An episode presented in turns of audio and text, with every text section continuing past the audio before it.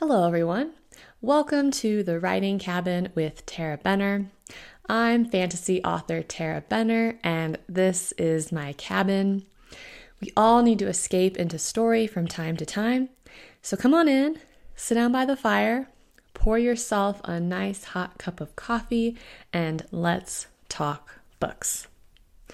Now, before we get started today, I want to take a quick moment to thank my wonderful patrons. Patrons, your support not only funds the creation of new stories, but it tells me that you enjoy my books so much that you want to support them and me directly. If you're not familiar with Patreon, Patreon is a platform that allows readers to support authors with a small monthly contribution. And you can join our Patreon family for just $2 a month. I create a brand new piece of writing for my patrons every month, as well as an exclusive video diary and you can gain access to that entire library of Patreon exclusives for that $2 pledge. Or if you bump your pledge up to $3 a month, you will also get each new novel I release as an ebook. Again, that's patreon.com forward slash Tarah Benner Labs. All right, this week's featured book is The Witch's Fortune.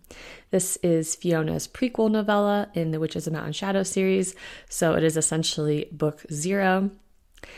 In the small town of Mountain Shadow, Fiona and Eleanor have always been the weird Grimes sisters. Fiona never had any intention of moving back home, but when her parents are killed in a fire, she's drawn back to the rambling old house that's been in her family for generations. There, she finds an unwelcome guest, the spirit of a 19th century gold prospector who knew her great great grandmother Loretta. He's there for one reason, and one reason alone to keep Fiona from leaving Mountain Shadow. Now, The Witch's Fortune just released this week. As I said, it is Fiona's prequel novella, so it actually takes place a few years before Ether Witch. I will put a link to that book down in the show notes, or you can visit tarahbenner.com forward slash books to find that and the complete Witches of Mountain Shadow series. That's Tara with an H. It's time for my little life update that I do each and every week.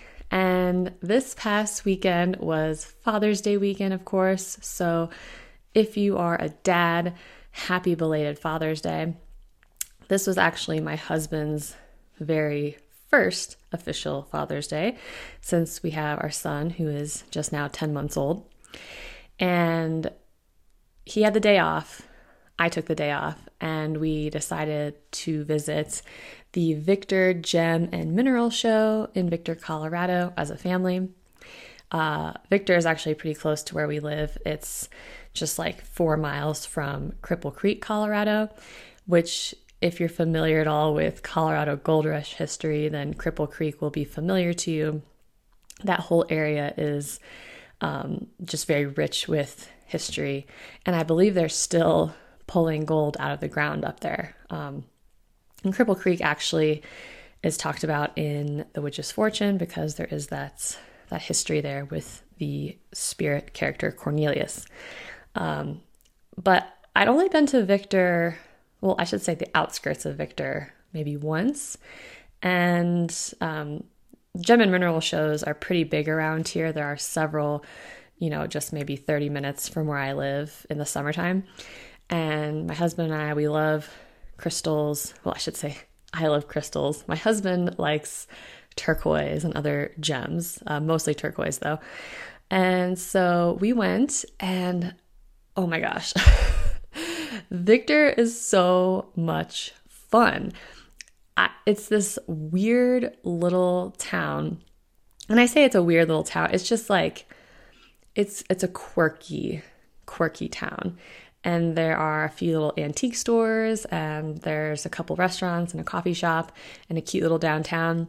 And the crystal people, the gem and mineral show people had like taken over um, the downtown and there were all these vendors and it, it was a really great place for people watching like i don't know how people come to live in victor colorado but it is a very eclectic bunch. Uh, there were quite a few like motorcycle guys and gals, and uh, um, you know, just just lots of very interesting people.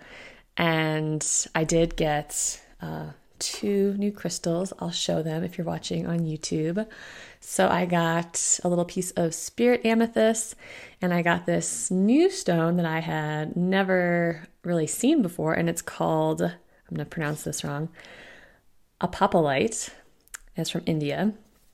And it's just this really pretty, um, almost clear, but not quite clear, you know, green color, like a very, very subtle green. And the spirit amethyst, of course, if you're not watching, is a real pale lavender with all these little tiny points coming off of it. And so that was a lot of fun.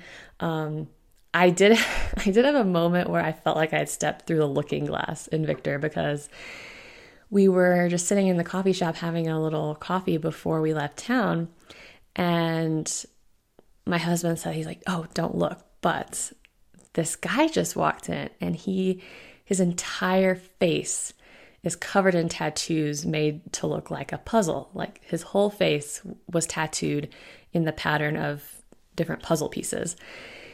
And I look and I'm like, oh my gosh, like that's so crazy.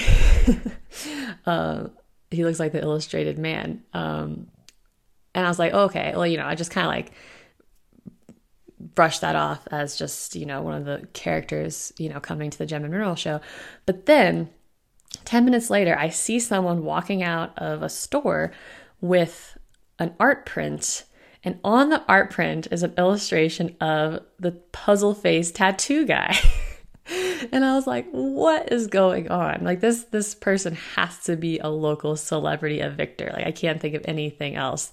Um, and I didn't look him up. I meant to look him up to see if this is um, widely known that the puzzle guy. Um, but that was cool. They also had um, I'm not really sure what you call it when people have the um, oh it's it's it's escaped me the ribbons not the ribbons the the um oh what is it called anyway it's kind of like Cirque du Soleil and these people you know they have all these things that are hanging and they'll be climbing up them and doing flips and they had that going on um yeah, it was it was definitely a lot of fun. I would highly recommend the Victor Gem and Mineral Show if you happen to be in the area next summer. I think I'm going to be heading to the Gem and Mineral Show in Fairplay at the end of July. We also have the Lake George Gem and Mineral Show, like right in my backyard. Last year it was in August, and so I'm thinking it'll probably be in August this year as well. I know that it's in August because I actually took my son right after he had been born. He was less than a week old, and I that was his that was really both of our first outings after I had him, and I took him in his little sling to the Lake George Gem and Mineral Show. So it's kind of a fun thing to do in the summer, and if you're a crystal person, it's definitely worth doing. That's it for my little life update. Now it's time for my writing updates. Uh, as I had mentioned, this week was the official launch of The Witch's Fortune, and it was kind of an anticlimactic launch because most of my hardcore readers already received their copy. Um, I did the VIP launch of Warrior Witch, and I was offering the two book digital bundle from my website. So, um, most people had already read it, but it was kind of fun just to have another little launch um, in the middle of the month. And uh, yeah, I, I really love that one. It's just a very short uh, little novella, but it was a lot of fun to delve into Fiona's backstory and kind of how she decided to come back to her old hometown and settle there with with her sister. So uh, that is out. If you haven't picked up your copy, make sure you do so. This week also wraps up my season of Read by the Author with Lindsey Sparks. That is a weekly podcast where authors come on and read their own books. And so I had an entire season to myself where I was reading Blood Ties Blood Ties is the other Mountain Shadow prequel novella, but it's from Gabriel and Wesley's perspectives. That was a lot of fun to record. Um, and you can hear the last three chapters on this week's episode. So I will put a link to that down in the show notes. I just ordered my paperback proof of the Fringe collection. This is a new edition that I'm doing of books one through three of the Fringe. It's going to be in a single paperback. It's a pretty thick, pretty thick volume, um, but it's beautiful because I just got the cover redesigned by We Got You Covered. Um, Molly Phipps is the name of the designer. And uh, it's a really cool, very clearly dystopian cover. And I needed to get this done because the old cover, it was a little dated and it I think it looked more hard sci-fi than dystopian. And so I really want to make sure that when people stumble across the fringe, if they're a post-apocalyptic or dystopian fan, they can automatically identify it as something that they will like. And for fans of the series uh, who already have read it and love it, the new edition will hopefully be available next week as long as all is right with the proof copy that I, I'm supposed to receive that on Saturday. So I'm really excited to get that in my hands. It's my first compilation paperback that I've done. I've had the collection available as ebooks for a while. Um, and I never thought to do a paperback bundle like that. Um, and so it's just it's just the one book. It's kind of the digital rendering of the ebook looks like a boxed set of books, but this is actually just a single paperback volume. So, yeah, I'm excited to see what that looks like. So, as far as the new project that I'm working on, the high fantasy story, which is yet untitled, I have the title for the series all worked out. Um, but I'm not sharing it just yet. I want to get a little bit farther along in the process before I do. But I am officially past the 90,000 word mark on the new novel. And because it's epic fantasy or high fantasy, um, I keep saying epic fantasy, which would imply that it's a very, very long book, but it's really just high fantasy. It's going to be longer. I have probably four chapters left to write. And my novels always tend to grow in edits as I kind of add details and flesh out scenes a little bit more. So I'm fully expecting that this one is going to ring in probably between 110 and 125,000 words. Um, well, maybe 120,000 words. We'll see.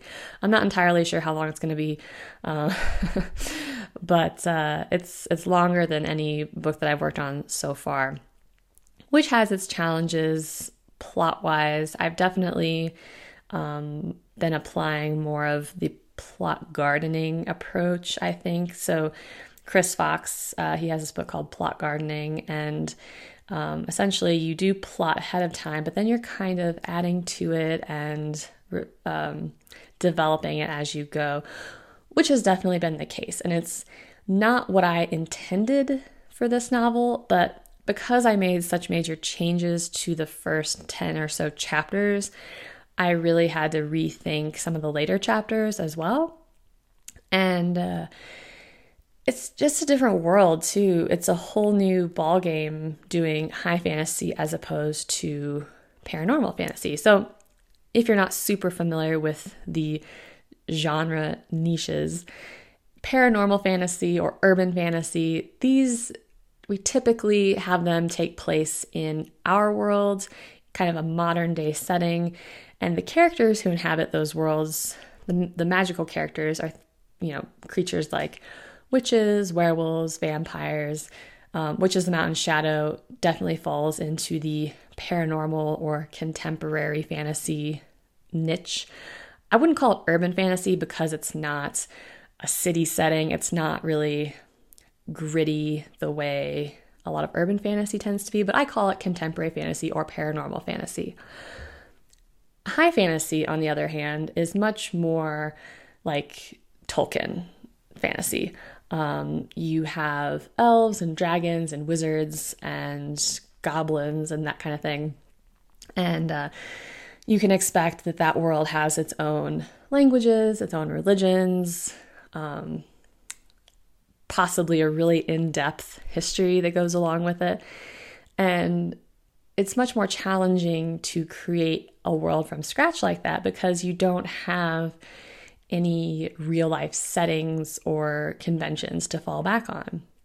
And so, like, one of the things that I keep running into or keep thinking about is are there animals like we have on Earth in this fantasy setting, or are all the animals different? And the way I've done it so far is there are a mix of real life animals and made up fantasy animals in this world. So, you know, if you're in the wilderness and you need to eat, you can catch a rabbit, right? Or a, a robin. You can't catch a robin. You can, you know, there's robins and sparrows and animals, woodland creatures that we would be familiar with. But then they, when they farm, they're cultivating um, or they're raising, you know, different livestock than we have. It's kind of the main source of income for my character's community are these critters called dungies, and they're kind of a cross between a goat and a llama, if that makes sense. And you can get wool from them, and you can milk them, and you can eat them, but people don't usually eat them. And so right now I'm doing kind of a mix of made up creatures and real life creatures. Um, but I've been reading, I'll talk about this in my later segment, but I've been reading some Anne McCaffrey. And unless there's just a whole lot of animals that I'm not familiar with, I'm pretty sure all the animals in her world are made up. Like she has like spider claws, which are kind of like crabs, I want to say, and um, just different species of fish that I've never heard of. And so it is my impression that all the creatures in her world are made up, um, which makes sense for Pern. But it's kind of a lot of work to make up all the animals in the animal kingdom. And uh, sorry if you hear a really low, like humming noise in the recording. Um, where I live, we're kind of on a flight path, not just for commercial flights, but also um, a lot of the training exercises performed by the Air Force. Like, we're really close to NORAD and the Air Force Base down in Colorado Springs, and so we get a lot of um, really crazy military planes and jets flying over our house at all hours, which makes me a little nervous at times, but uh, I like to think we're all well protected. anyway, so that's one thing I'm running into with doing this new high fantasy world. The other is kind of what mythological characters inhabit that world. And so far, we have elves, dragons, dwarves. But one quandary that I am still kind of trying to work out is orcs, ogres, and goblins. Because there's some overlap and there's some discrepancy on what fantasy fans think about these creatures. And I think you might also lump trolls into this as well. So if you go online and you and you consult the experts on orcs, a lot of people will say that orcs and goblins are the same creatures and that Tolkien uses them interchangeably.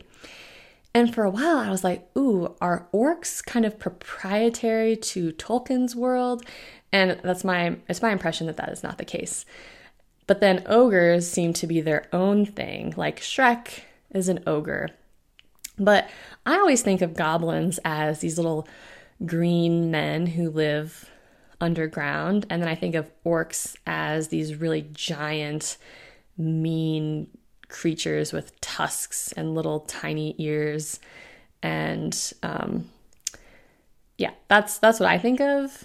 Um, I kind of also think of them in a way as trolls are portrayed in Harry Potter, like these really well, I guess not really. I, I, think of trolls as kind of their own thing, but the way trolls are portrayed in Harry Potter as these giant, really scary creatures are different from how I think of trolls, which are like the trolls guarding bridges or living under bridges or hanging out near bridges, where they're kind of smaller and they're really tricky and they're kind of evil, but not in a super dangerous way. And so just trying to get those things straight in my head has been tricky because I have one fight scene that was originally supposed to be goblins and then it was ogres. And now I'm not really sure if it's going to be trolls or goblins or ogres. I haven't quite decided. And then I have another, several other scenes that involve orcs. And so I can't really have goblins be in the first scene if they're if they're really broadly considered the same because in my head they're very different creatures. And so if you have an opinion or some quote unquote evidence as to why orcs and goblins are or are not the same, or how you think of ogres versus orcs versus trolls, please let me know because this is something that I'm constantly researching and trying to get an idea of because obviously it's fantasy. I can do whatever I want within my fantasy world, but I don't want to depart too far from reader expectations of what these creatures are. Okay. Uh, and I'm sure this will come up with more um, mythological creatures as I expand this world. Um, but yeah, it's just a lot, you know, coming up with languages and the creatures. I've already pretty firmly established the history of the world that I'm working in and kind of the monarchs that um, and their influence on the world, you know, through generations. And that was a lot of fun. Um, coming up with made up languages and made up words for things is not so fun. I have to take, I mean, it should be fun, but it's just kind of a lot of brain work. And so I'll usually take my son in his baby backpack and I'll go hike around our land and I'll just rack my brain and say things out loud to try to come up with an appropriate name for something. so that's kind of what I'm dealing with right now as I finish up this first draft. I'm very happy because I had a few days where the writing was just like pulling teeth and I was kind of stuck. And the last few days, things have really amped up. I'm getting that finishing energy um, as I'm coming into the last few chapters of the draft. It's been a lot of fun. I feel like it's coming together. So, hopefully, when I speak to you next week, I will be done with the first draft. So, fingers crossed. That's it for my writing update. Now it's time for what am I reading this week? And I am still reading Kingdoms at War by Lindsay Buroker, which is the first book in her Dragon Gate series. The reason I'm still reading it is because I just have not felt like reading with my eyes this week. I've just been kind of uh, kind of tired, and I've been sleeping later because I've been tired, and so I haven't done a lot of reading on my Kindle. But I have done a lot of audio listening, and so I actually just finished up Dragonsong by Anne McCaffrey, and now I am reading um, Dragonflight by Anne McCaffrey. So if you grew up in the 70s or 80s, you're probably very familiar with these books if you're a fantasy fan. But I had never read The Dragonriders of Pern. And because dragons feature so heavily in this series that I'm currently writing, I've taken it upon myself to really delve into the dragon literature. And uh, I started them out of order. Um, so Dragon's Song is supposed to be like the third one that you read, but it's it can be read as a standalone. You don't have to have read them in order. And so I'm kind of going back in time now. And uh, I really enjoyed Dragonsong. It, I had a hard time kind of getting into it, but then once I was into it, the world was very rich and vibrant and fun. And uh, I loved the character growth. Uh, I think it was just amazing, and which makes it, you know, I think when it, there's a lot of character growth within a novel, the first half is kind of like hard to get through because you're like, oh, this character just get it together and just not be like such a ninny. Um, but then the latter half is very like exciting and satisfying because you see this character grow so much and kind of come into her own. And so that was kind of the journey of Dragonsong. It was just a really fun, beautiful escape. I think these are technically considered middle grade novels, but I think the audiences of the 70s must have been a lot more sophisticated than today's audiences because I cannot see a middle grade reader picking these up today. I think the minimum age would probably be like 13 or 14 who would really be able to fully comprehend these. Um, but I'm really enjoying them so far. The downside to Dragonflight is I'm listening to the audiobook and I think the book itself was published in either late 60s or early 70s, and the audio recording definitely sounds like it was done in the 70s, possibly the 80s. Um, it's the audio quality is not great. The narrator is awful, um, but it's still a really enjoyable story. So I'm getting through it. That's about all I have this week. But before we go, let's check the mailbox. So I want to imagine, I want you to imagine that I'm going outside among the wildflowers and plucking a letter from my mailbox, but really I'm just reading a YouTube comment. This was left on my channel by Victoria, who listened to the Ether Witch audiobook on YouTube. And Victoria writes, This was truly an amazing book. I was so mesmerized that it was difficult to stop listening. It was as if I was truly pulled into this town and so felt all the characters. Thank you so much. Looking forward to the next read and always stay magical. Thank you so much, Victoria, for that beautiful comment. It really made my day. If you have any burning questions or comments that you'd like for me to read on the show, you can send them to tarahbenner at gmail.com or you can post them on any of my social media channels. I am at author Tarah Benner on Facebook, Instagram, and TikTok, and I am Tarah Benner author on YouTube.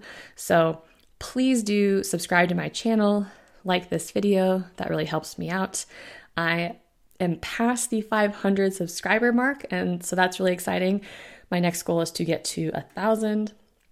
So please do subscribe. That's all I have for you this week, but feel free to stay in my cabin for as long as you like. We can drink some coffee, you can crack open a good book, hopefully one of mine, and have a wonderful weekend.